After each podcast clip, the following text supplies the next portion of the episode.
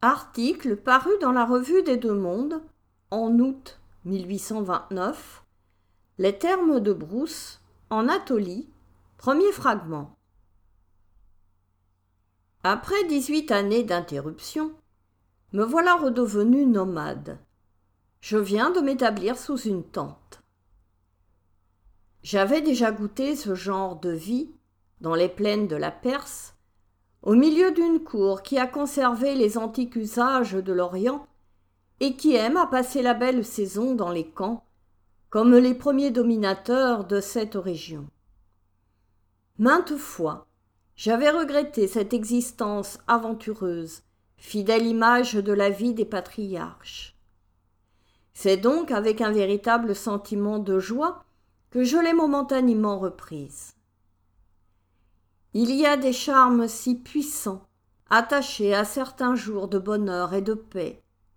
Et si ces jours sont rares pour tous les hommes, ils le sont encore plus pour ceux dont la destinée est de vivre loin de leur patrie. Malgré l'aimable hospitalité qui essayait de nous retenir à la ville, je me sentais impatient d'abandonner le séjour de Brousse et de m'éloigner des rives escarpées et trop bruyantes du torrent qui en traverse le faubourg oriental pour me rapprocher des termes magnifiques auxquels j'espère devoir le retour de ma santé. Tout semble se réunir pour assurer le succès de mon excursion. L'éloignement du bruit et des affaires, un repos, une sécurité parfaite, la plus belle saison de l'année un temps superbe, une nature admirable. Enfin, un bien-être si doux que ne trouble même pas sérieusement la curiosité quelquefois importune dont nous sommes l'objet au milieu d'une population encore peu accoutumée à nos costumes étrangers, et surprise de voir des Européens préférer une tente aux habitations ordinaires des hommes.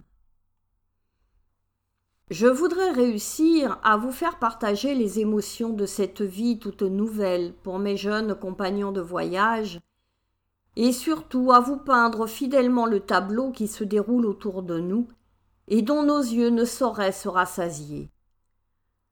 Les descriptions sont bien froides et bien pauvres auprès d'une vérité aussi riche et aussi animée. Elles ne présentent trop souvent, en effet, qu'un assemblage, qu'un amas de mots sans couleur et sans vie.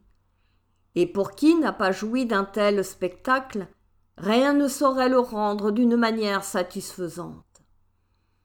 Je tâcherai cependant de vous en tracer une esquisse légère, en n'employant que des expressions simples et naturelles, les seules que je crois propres à vous faire aussi goûter quelque peu de ce que j'éprouve.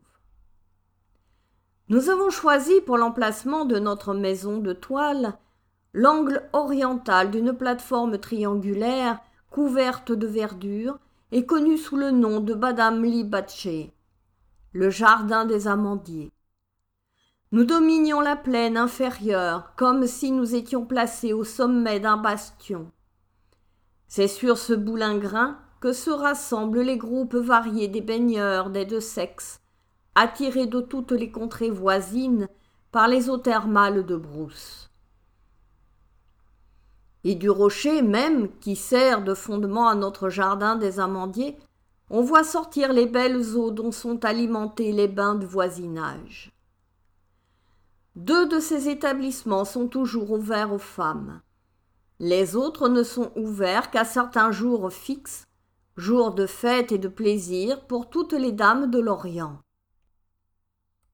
car les réunions dans les bains, ou entourées de leurs enfants et de leurs femmes, elles peuvent étaler leurs bijoux et leurs toilettes à des yeux étrangers, leur tiennent lieu de nos bals et de nos assemblées les plus brillantes. Devant nous, à une demi-lieue de distance, s'élève en amphithéâtre et en demi-cercle la ville de Prussia avec son antique citadelle, ses murs pittoresques, ses cent trente-deux mosquées et ses nombreux caravansérails. Comme dans les autres villes turques, toutes ces constructions sont entremêlées d'arbres à feuillage divers. Et ici, plus que nulle autre part peut-être, cette verdure est riche et brillante, tant elle est bien entretenue par les eaux qui surgissent de tous côtés. Au-dessus de la ville paraît le mont Olympe, couvert à sa base de superbes marronniers et chargé sur ses flancs escarpés de forêts épaisses et pour ainsi dire vierges. Voilà tout ce que nous avons vu jusqu'ici de cette montagne fameuse. Mais lorsque les tribus turcomanes auront transporté leurs tentes noires dans les plaines supérieures et seront venus animer temporairement de leurs nombreux bestiaux cette solitude alpine, nous irons visiter les chalets et nous tâcherons d'atteindre le sommet le plus élevé de l'Olympe, qui doit son nom actuel, la montagne du prêtre, à l'ermitage ou chapelle aujourd'hui en ruine, construite par les premiers chrétiens. Au-dessous de Brousse s'étend une vaste plaine semée de villages, de riches cultures et féconde en fruits excellents. Mille ruisseaux qui se jettent dans le Niloufer la fertilisent et y nourrissent une végétation aussi puissante que celle des rivages de Trébizonde et des campagnes si célèbres de Grenade et de l'Andalousie.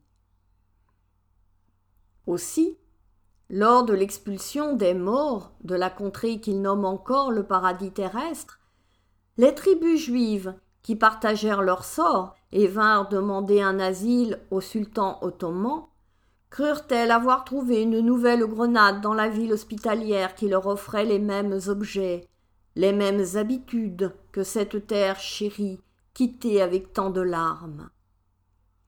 Mais c'est au mûrier surtout que Brousse doit sa prospérité.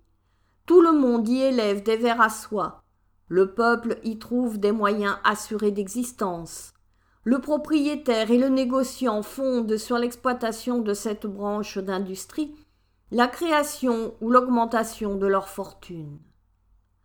Le bassin qui parcourt le Niloufer est borné au nord par une chaîne de hautes et riches collines qui le séparent du golfe de Moudania et se rattache au mont Katirli, au pied duquel on admire le beau lac de Nicée. En portant nos regards vers la droite, nous les reposons sur le tapis de verdure de Bagamli Bakché, que termine, en l'ombrageant, un bouquet de vieux noyers. Un ruisseau et une fontaine avivent ce reposoir. Le voyageur s'y assied avec plaisir. Un pauvre derviche y a établi son modeste et champêtre café en plein air. Nous le fréquentons nous-mêmes par un sentiment de bienveillance et de charité. Son air souffrant, quelques prévenances de bon voisinage, nous ont intéressés à son sort. Je me plais chaque matin à aller causer avec lui, à le distraire un peu du sentiment de ses mots et de la perspective d'une fin prochaine. Mais lorsque le soleil est dans sa force, nous abandonnons la tente et nous parcourons le plus souvent le revers de la branche occidentale et inférieure de l'Olympe, qui se dirige vers le lac d'Apollonie. Rien de gracieux et de frais comme le penchant de cette montagne où l'on rencontre à chaque pas des points de vue ravissants, où la promenade est rendue facile par une multitude de sentiers pittoresques. Des routes pavées et bordées de haies fleuries suivent, en serpentant, toutes les sinuosités de la montagne, à travers de beaux vergers et de riches vignobles. Elles semblent former les étages de cet édifice de verdure couronné de grands marronniers. Ces chemins conduisent à Tchekirgué, village renommé pour ses bains, ses cultures et la mosquée de Molla Koudavengar, surnom de Mourad Ier, l'un des plus grands princes de la dynastie d'Ousmane. Enfin, quelque part que nous allions, nuit et jour, l'air retentit des chants du rossignol, et sa mélodie non interrompue redouble encore le bien-être que nous devons à cette nature enchantée. Je ne vous parlerai point de nos travaux pour rendre notre établissement confortable.